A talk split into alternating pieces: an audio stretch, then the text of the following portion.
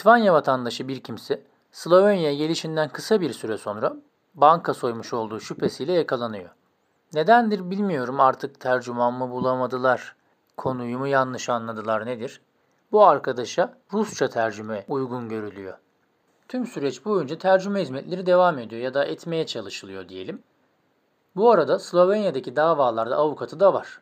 Tek başına değil yani. Ancak tüm süreçte iletişim tercüman üzerinden sağlanıyor ya da sağlanmaya çalışılıyor. Bu vatandaş da az da olsa Rusça biliyor olmalı yoksa hiç iletişim kurulamazdı diye düşünüyorum.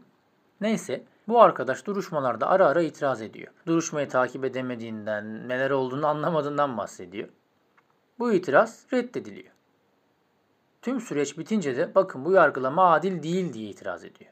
Artık bu itirazları hangi dilde yapmış bilmiyorum. Muhtemelen şöyle bir şey. Bırt dedi zırt dedi. Biz neye uğradığımızı anlamadan mahkeme bitti. Sonra yaz kızım dedi. Yazdırdığı dalgadan hiç anlaşılamadı. Ben herhalde beraat ettik diye düşündüm o an. Düşünmüş düşünmüş ama öyle olmuyor. Beraat etmiyor ve suçlu bulunuyor. Avrupa İnsan Hakları Mahkemesi işte bu noktada karşımıza çıkıyor. Somut Olay Podcast başlıyor. Avrupa İnsan Hakları Mahkemesi'ne kadar giderim valla. Strasbourg'da avukat arkadaşlarım var benim. Şak dava açarım. Şak dava açarım. Ya şak dava açar. İnsanlar şaşırır. Sonra şak bir dava daha açar. Şaşırır insanlar. Ne oluyor derler. Hani insan hakları, hani hukuk devleti derler. Sonra şak bir dava daha. Ahim bitti gitti. Çil yavrusu gibi dağılır.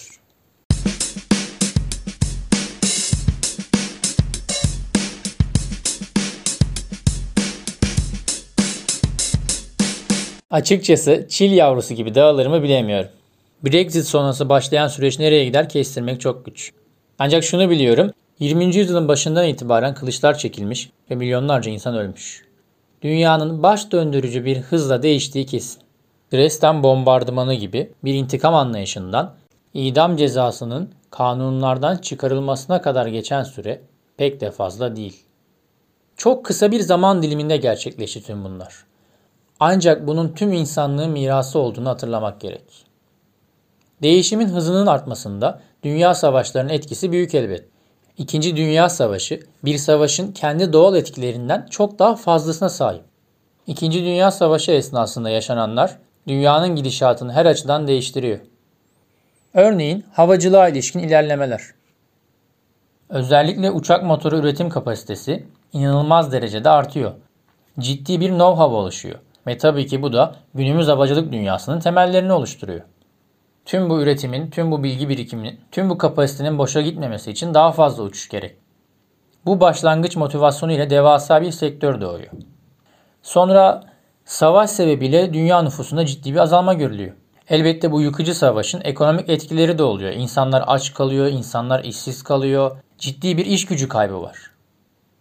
Başta düşünce dünyasında olmak üzere bir değişim gerekiyor insanlık için. Kısacası savaş bir başka açıdan tüm insanlık için bir yol ayrımı oluyor adeta. Haliyle dünya gerçekten bir arayış içerisinde. Başka bir dünya savaşının da önüne geçebilme motivasyonuyla olsa gerek, devletler arası işbirliğini güçlendirmek için 1945 yılında Birleşmiş Milletler kuruluyor.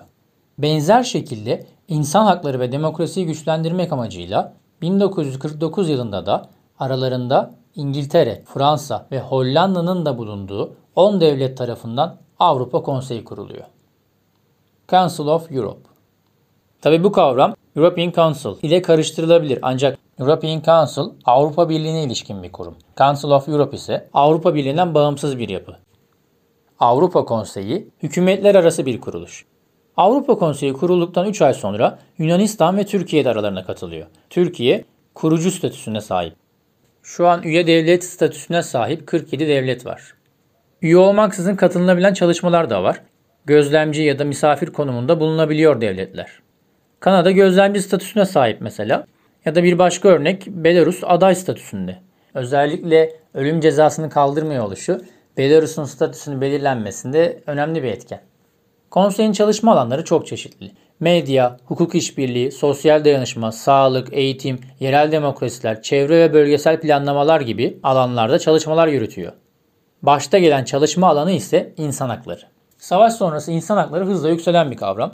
1948 yılında Birleşmiş Milletler İnsan Hakları Evrensel Beyannamesini ilan ediyor. Bu evrensel beyanname tüm dünyada insan haklarına temel yaklaşımın nasıl olması gerektiği konusunda ışık tutuyor adeta. Bu bildirideki yaklaşım temel alınarak 1950 yılında Avrupa Konseyi üye devletleri Avrupa İnsan Hakları Sözleşmesi üzerinde anlaşıyor. Sözleşme tıpkı birçok diğer Avrupa Birliği üye devletlerin sözleşmesi gibi Roma'da imzalanıyor. Roma'nın burada sembolik bir anlamı da olabilir. Özellikle Avrupa Birliği'ndeki sözleşmelerin Roma'da imzalanması Roma İmparatorluğu'na dönüş yani bir öze dönüş sembolü barındırdığını söyleyenler de var. Sözleşmeye taraf devletlerin bu sözleşmeye uyması gerekiyor. Haliyle sözleşmeden doğan uyuşmazlıkların çözülmenmesi gerekiyor. Bu sözleşmeden doğan uyuşmazlıkları çözmek için de 1959 yılında Avrupa Konseyi'ne bağlı olarak Avrupa İnsan Hakları Mahkemesi kuruluyor. 47 üye devlette bu mahkemenin yetkilerini tanımakta. Bu 47 devlet içerisinde Avrupa Birliği üye devletlerinin hepsi var. Ayrıca Türkiye var, Rusya, Ukrayna, Ermenistan, Gürcistan ve Bosna Hersek de var. Peki Avrupa İnsan Hakları Sözleşmesi neleri içerir, hangi hakları korur ya da kapsamı tam olarak nedir? Avrupa İnsan Hakları Sözleşmesi 59 maddeden oluşuyor. 3 bölüm halinde düzenlenmiş ve ayrıca zaman içerisinde yapılan değişiklikler yani ek protokoller mevcut. İlk bölümde hak ve özgürlüklere yer verilirken ikinci bölüm Avrupa İnsan Hakları Mahkemesi'ni düzenliyor. Üçüncü ve son bölümde ise çeşitli hükümler yer almakta. Sözleşme ile ilk olarak yaşam hakkı güvence altına alınmış. Buna göre herkesin yaşam hakkı yasayla korunur. Daha sonrasında işkence yasağı, akabinde ise kölelik ve zorla çalıştırma yasağı düzenlenmiş. Sözleşmeye göre herkesin adil bir şekilde yargılanma hakkı var.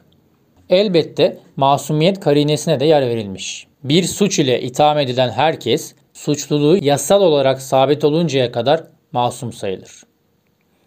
Yine sözleşmede kanunsuz ceza olmayacağından yani işlendiği zaman ulusal veya uluslararası hukuka göre suç oluşturmayan bir eylem veya ihmalden dolayı kimsenin suçlu bulunamayacağından bahsedilmiş. Ayrıca sözleşmede özel ve aile hayatına saygı hakkı, düşünce, vicdan ve din özgürlüğü ve ayrıca ifade özgürlüğü de düzenlenmiş. Buna göre herkes düşünce, vicdan ve din özgürlüğüne sahiptir. Ve yine herkes ifade özgürlüğü hakkına da sahip. Peki sözleşmeye taraf devletler bu maddeleri ihlal ederse ne olacak? İşte bu sorunun cevabı bizi Avrupa İnsan Hakları Mahkemesi'ne götürüyor. Sözleşmede ikinci bölümde ahim düzenlenmiş. Sözleşmeye göre ahimde sözleşmeye taraf devletlerin sayısı kadar yargıç bulunacak. Bu yargıçların en üstün ahlaki vasıflarla donanmış, yüksek yargısal görevleri icra için gerekli niteliklere sahip veya alanında uzmanlığı herkesçe malum hukukçu olması gerekiyor. Bir yargıç 9 yıl görev yapabiliyor ve yeniden seçilemiyor. Mahkemenin toplanmasının da bir usulü var elbette. Buna göre mahkeme önüne gelen başvuruları incelemek üzere tek yargıç, 3 yargıçlı komite, 7 yargıçlı daire ve 17 yargıçlı büyük daire düzeninde toplanıyor. Tek yargıç üzerinde yargıç ne yapabilir? Yargıç ek inceleme gerektirmeyen, açıkça kabul edilemez bireysel başvuruları kesin olarak reddedebiliyor. Ancak bu dosyaları incelerken adına seçilmiş bulunduğu taraf devletin aleyhine yapılmış hiçbir başvuruyu inceleyemiyor. Komite halinde incelenen bireysel başvurularda ise yine ek inceleme gerektirmeyen açıkça kabul edilemez bireysel başvurular kesin olarak reddedilebiliyor. Ya da davadaki temel sorun sözleşme ve protokollerin uygulanması veya yorumlanması ile ilgili olup zaten mahkemenin yerleşik iştihadının konusu ise davayı kabul edilebilir bulabilir veya aynı zamanda davanın esasına ilişkin karar verebilirler. Diğer durumlarda ise başvuruları daire inceler. Peki bu mahkemeye kimler başvurabilir? Devletler arası başvurular olabildiği gibi bireysel başvurular da mümkün. Taraf devletler bir diğer taraf devlete karşı sözleşme ve protokollerin ihlali nedeniyle ahime başvurabiliyor. Aynı zamanda sözleşme ve protokollerdeki hükümlerin ihlali nedeniyle mağdur olduğunu ileri süren her gerçek kişi, hükümet dışı kuruluş veya kişi grupları mahkemeye başvurabilir. O zaman her başvuru için esasa ilişkin inceleme yapılır mı? Bu sorunun cevabı koca bir hayır. Başvuruların öncelikle usule ilişkin koşulları sağlıyor olması gerekiyor. Mahkemeye ancak uluslararası hukukun genel olarak kabul edilen ilkeleri uyarınca iç hukuk yollarının tüketilmesinden sonra ve iç hukuktaki kesin karar tarihinden itibaren 6 aylık bir süre içerisinde başvurulabilir. Başka bir deyişle ahime gitmeden önce uyuşmazlığa bakmakla yetkili yargı çevresindeki tüm süreçlerin tamamlanması, tüketilmesi gerekmektedir. Başvurunun konu bakımından sözleşme veya protokollerin hükümleriyle bağdaşmaması, dayanaktan açıkça yoksun veya bireysel başvuru hakkının kötüye kullanılması niteliğinde olması halinde de başvuru kabul edilmez. Diyelim ki ahim başvuruyu kabul edilebilir buldu ve inceledi. Ne gibi kararlar verebilir? Eğer mahkeme bu sözleşme ve protokollerin ihlal edildiğine dair karar verirse zarar gören taraf lehine adil bir tazmin verilmesine hükmeder. Mahkeme bu şekilde karar verebilir. Peki taraf devletler bu karara uymak zorunda mı? Uymazsa ne olacak? diye bir soru akla gelebilir.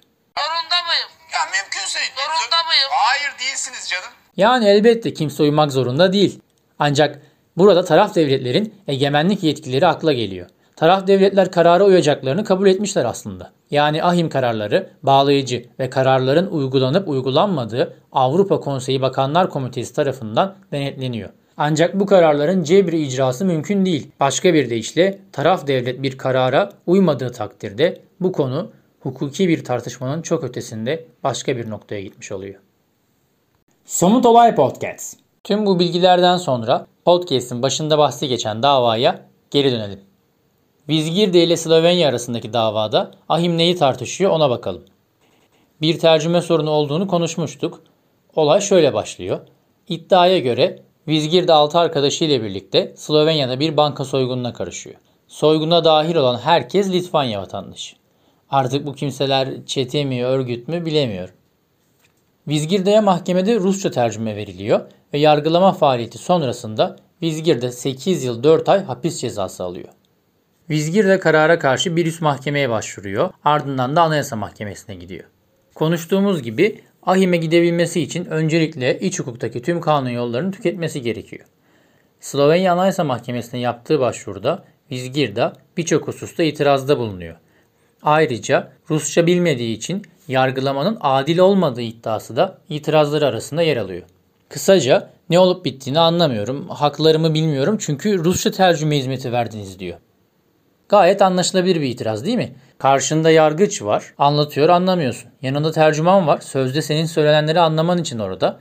Onu da anlamıyorsun. Hapis cezası alıyorsun, neye itiraz edeceksin belli değil. Hiçbir şey anlamıyorsun. Buna rağmen Slovenya Anayasa Mahkemesi de Vizgirda'nın itirazlarını reddediyor. Gerekçe olarak ise yargılama sürecinde tercüme hizmeti için hiç itirazda bulunulmamış olmasını gösteriyor. Yani kabaca bu itiraz şimdi mi aklına geldi diyor. Ayrıca tercümanı ile de Rusça konuşabildiği belirtiliyor kararda. Tabi burada Rusça konuşabilmiş olmasını yeterli görüyor mahkeme. Hangi seviyede konuşabildiği buna bakmıyor. Sonuçta konuşmak var, konuşmak var değil mi? Tüm süreçlerin tamamlanması ile birlikte Vizgirda 2008 yılında yani özgürlüğüne kavuştuğunda ya da özgür kalmak üzereyken Avrupa İnsan Hakları Mahkemesi'ne başvuruyor. Avrupa İnsan Hakları Sözleşmesi madde 5, 6 ve 13'ün ihlal edildiğini iddia ediyor. Yani özgürlük ve güvenlik hakkı, adil yargılanma hakkı ve etkili başvuru hakkının ihlal edildiğini söylüyor.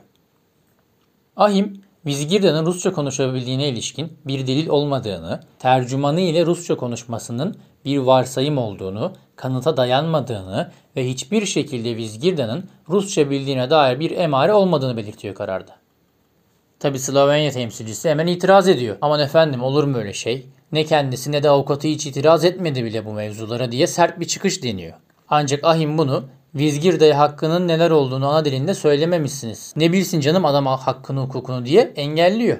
6. maddenin ihlal edildiğine hükmediyor. Yani adil yargılanma hakkının ihlal edildiğine karar veriyor. Ahim'in bu kararında önemli olan nokta şu. Kararda diyor ki, tercüme için davalıdan bir talep gelmesi gerekmez. Eğer yargılama faaliyetinin gerçekleştirildiği dili anlayamayacağına dair şüphe var ise, mesela Yargılamanın yürütüldüğü ülkenin vatandaşı ya da muhkimi olmaması gibi. O zaman talep filan beklemeyeceksin diyor. Ayrıca yargılamanın yürütüldüğü dilden ve davalının ana dilinden başka üçüncü dilde tercüme hizmeti verilecekse o zaman davalının bu dildeki yetkinliğine bakacaksın diyor. Yani öyle tercümanınla konuştuğunu gördük, bir şeyler söylüyordun demek yetmez diyor. Hangi seviyede konuşabiliyor? Mahkemede olanları anlayabiliyor mu? Hakları söylendiğinde bunu bilebiliyor mu? Bunları test edeceksin diyor. Daha birçok noktaya değiniliyor kararda. Ancak şimdilik bu kadarını belirtmem yeterli sanırım. Ve şimdi de gelelim bir diğer örneğimize. Hadzeva. Herhalde Hadzeva diye okunuyordur bilmiyorum açıkçası. İsim vermek yerine teknik bir terimle ilerleyelim. Applicant yani başvurucu diyelim. Öncelikle biraz olayın hikayesine bakalım. Başvurucu ailesi Türkmenistan vatandaşı. Annesi akademisyen, babası ise Merkez Bankası Başkan Yardımcısı. Ve ailesiyle birlikte 2001 yılında Türkmenistan'dan Bulgaristan'a göçüyorlar. Başvurucu o sıralarda henüz 13 yaşında. Tabi başvurucunun babası aynı zamanda politik bir figür. Ahim kararında politik nedenlerle tüm ailenin baskı altında olduğunu ve hatta başvurucunun halasının işkence gördüğü ve öldürüldüğü belirtilmiş. Dediğim gibi 2001 yılında Türkmenistan'dan Bulgaristan'a taşınıyorlar.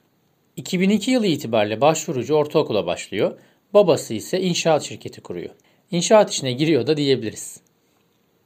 2002 yılının Ekim ayında Türkmenistan'daki yetkililer başvurucunun babası hakkında yolsuzluk yaptığı iddiası ile soruşturma açıyor ve Bulgaristan yetkilileriyle görüşüp başvurucunun babasının iadesini talep ediyor. Bunun üzerine Bulgaristan polisi başvurucunun annesi ve babasını gözaltına almak üzere ikametgahına gidiyor. O esnada başvurucunun anne ve babası alışverişte, başvurucu ise evde tek başına. Bulgaristan polisi başvurucu ile konuşup ailesini aramasını ve durumdan haberdar etmesini istiyor. Başvurucunun anne ve babası hızlıca eve dönüyorlar ve gözaltına alınıyorlar. Ancak bu esnada başvurucunun iddiasına göre ne annesiyle ne de babasıyla iletişime geçmesi izin verilmiyor, başvurucuya herhangi bir bilgi verilmiyor, ailesinin nereye götürüldüğü söylenmiyor, kaç gün gözaltında olacağı belirtilmiyor. Ayrıca bu olaylar gerçekleşirken ortada herhangi bir sosyal hizmet uzmanı ya da pedagog yok. Hatta başvurucunun iddiasına göre ebeveynleri ona para da bırakamıyor. Başvurucu aç ve açıkta kalıyor. Okula gitmek için otobüs bileti bile alamıyor. Başvurucunun iddiaları böyle. Ancak bu sırada aile avukatı da orada. Yani yanlarında avukatları var aslında. Başvurucunun anne ve babası iki günlük gözaltının ardından mahkemeye sevk ediliyor. Başvurucunun iddiasına göre yargıç, başvurucunun annesine tercüme aracılığıyla Hadzeyeva ile ilgilenecek herhangi bir kimsenin olup olmadığını soruyor. İddiaya göre başvurucunun annesi kafasını iki yana sallıyor ve bizdeki jestlerin tersine kafayı aşağı yukarı yönde sallamak hayır anlamına gelirken kafasını iki yana sallamak evet anlamına geliyor. Ya aslında bu birçoğunuzun bildiği bir şeydir ama ben yine de bahsetmek istiyorum.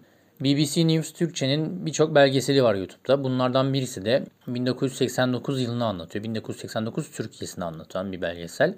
İki bölümden oluşuyor. Küçük Emrah'tan Beşiktaşlı Ferdinand'a, başörtüsü eylemlerinden 1 Mayıs'a, Gırgır dergisi, Şam'dan, Bedir Baykam'a kadar her şey var. İşte ilk bölümün bir noktasında vücut dili hakkında konuşuluyor. Ve sonucu Türkiye'de alışveriş yaparken pazarlık yapacaksanız vücut dilini de bilmeniz gerekir diyor. Ve o sırada yurdum insanına soruyor işte nasıl e, hayır denir, nasıl evet denir diye. Vatandaşın birisi nasıl hı hı diyeceğini, nasıl cık diyeceğini ve bu sırada hangi jestleri kullanacağını anlatıyor. O esnada kafasını aşağı yukarı doğru sallamanın cık anlamına geleceğini veya hı hı anlamına geleceğini öğrendiğinde sonucu bayağı bir şaşırıyor. Çünkü başka bir yerde aslında bu evet anlamına gelebiliyor. Neyse konuya geri dönecek olursak hakimin sorduğu çocuğuna bakacak kimse var mı sorusuna başvurucunun annesi kafasını iki yana sallayarak cevap veriyor. Hakim de bu hareketi evet olarak algılıyor. Ancak Bulgaristan temsilcisine göre başvurucunun annesi zaten duruşma esnasında sözlü olarak çocuğuna bakacak kimselerin bulunduğundan bahsediyor ve bu sözlerin tutanak altına alındığını belirtiyor. Buraya kadar toparlayacak olursak başvurucunun anne ve babası gözaltına alınıyor. İki gün boyunca gözaltına kaldıktan sonra mahkemeye çıkarılıyor ve tutuklanıyor. Ancak 17 gün sonra kefaletle serbest bırakılıyor. Hatta Bulgaristan yetkilileri birkaç ay sonra yaptıkları inceleme neticesinde Türkmenistan'ın talebini reddediyor. Başvurucu ise yaşanan bu süreçlerin ardından psikolojisinin bozulduğu ve Bulgaristan Çocuk Koruma Kanunu'nun ihlal edildiği gerekçesiyle Bulgaristan mahkemelerine başvuruyor. Talebi reddediliyor. Bir üst merciye gidiyor. Talebi reddediliyor. Bir üst merciye gidiyor. Talebi reddediliyor. En sonunda ise Bulgaristan'da bir taraf devlet olduğu için Avrupa İnsan Hakları Mahkemesi'ne Avrupa İnsan Hakları Sözleşmesi'nin ihlal edildiği gerekçesiyle başvuruyor. Sözleşmenin 8. maddesi yani özel ve aile hayatına saygı hakkı ihlal edildi diyor. Bunun üzerine Ahim dosyayı incelemeye başlıyor. Ahim'in dosyayı incelerken üzerinde durduğu husus Avrupa İnsan Hakları Sözleşmesi madde 8. Bu maddeye göre herkes özel ve aile hayatına, konutuna ve yazışmasına saygı gösterilmesi hakkına sahiptir. Bu hakkın kullanılmasına bir kamu makamının müdahalesi ancak müdahalenin yasayla öngörülmüş ve demokratik bir toplumda ulusal güvenlik, kamu güvenliği, ülkenin ekonomik refahı, düzenin korunması, suç işlenmesinin önlenmesi, sağlığın veya ahlakın veya başkalarının hak ve özgürlüklerin korunması için gerekli bir tedbir olması durumunda söz konusu olabilir. Tabi tüm hukuki yaklaşım bu maddede yer alan cümlelerden ibaret değil. Bu madde kapsamında oluşan hukuki yaklaşım ve yorumlar da önemli. Aslında ahim burada değerlendirmesini yaparken şuna dikkat ediyor. Başvurucunun özel hayatına saygı hakkının korunmasını güvenceye almak için davalı devletin bu madde altındaki pozitif yükümlülüklerini yerine getirip getirmediği. Ve gelelim şimdi mahkemenin yaklaşımına. Mahkeme diyor ki, başvurucunun ebeveynleri son derece eğitimli insanlar. Yaklaşık bir yıldır Bulgaristan'da yaşıyorlar ve hatta çalışıyorlar. Profesyonel hayatın içindeler. Maddi durumlarında gayet yerinde. Yani durumun anlam ve önemini kavrayabilecek noktadalar. Ayrıca başvurucuya bakıyorlar ve onunla ilgileniyorlar.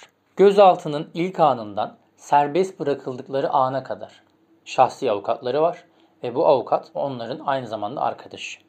Mahkeme tutanaklarına göre çocuğuna bakabilecek kimse var mı sorusuna evet diye cevap vermişler ve bu tutanaklara hiçbir zaman itiraz etmemişler. Aynı zamanda tutuklu oldukları süre boyunca bilgi talep etmedikleri gibi yardım da istememişler. Mahkemeye göre bu durum davalı devletin reysen harekete geçmemesi için yeterli. Ancak Bulgaristan mevzuatı çocuk koruma kanunu ile bu ve benzeri durumlarda çocuğa bakacak kimse yok ise yetkililere sorumluluk yüklüyor. Ve gözaltına alınırken bu durum dikkate alınmamış mahkemeye göre. Başvurucunun ebeveynleri gözaltına alındıktan 2 gün sonra duruşmaya çıkarılmış ve orada kayıtlara göre annesine başvurucunun durumu sorulmuş. Yani her ne kadar duruşma esnasında bu durum sorulmuş, tutanaklara göre başvurucunun annesi ilgilenecek birileri var demiş ise de gözaltı süresiyle duruşma anına kadarki 2 günlük süre boyunca Bulgaristan yetkilileri üzerine düşen pozitif yükümlülükleri yerine getirmemiş. Yani mahkeme davalı devlet pozitif yükümlülüklerini yerine getirmedi diyerek başvurucunun talebini aradaki 2 günlük süre için kabul etmiş. Şimdi de biraz istatistikleri konuşalım. Ahime 2019 yılında tüm taraf devletlerden 44.500 başvuru olmuş. Bu 2018 yılına göre %3'lük bir artış demek. 38.480 başvuru 2019 yılında kabul edilemez bulunmuş. Bunların 33 bini için ise tek yargıç usulünde karar verilmiş. Aşağı yukarı 2018 yılı verileriyle aynı. 2019 yılında 2187 başvuru ise esastan incelenerek sonuçlanmış. Bir önceki yıla göre %20 oranında düşüş söz konusu. 2019 yılında en çok başvuru önce Rusya'dan, akabinde Türkiye'den, sonra az bir farkla Ukrayna'dan ve dördüncü olarak ise Romanya'dan gelmiş. En az başvuru ise tahmin edilebileceği üzere az nüfuslu ülkelerden yani San Marino, Andorra ve Liechtenstein'dan gelmiş. Bu haftaki bölümün de sonuna geldik. Haftaya yeni bir podcastle görüşmek üzere.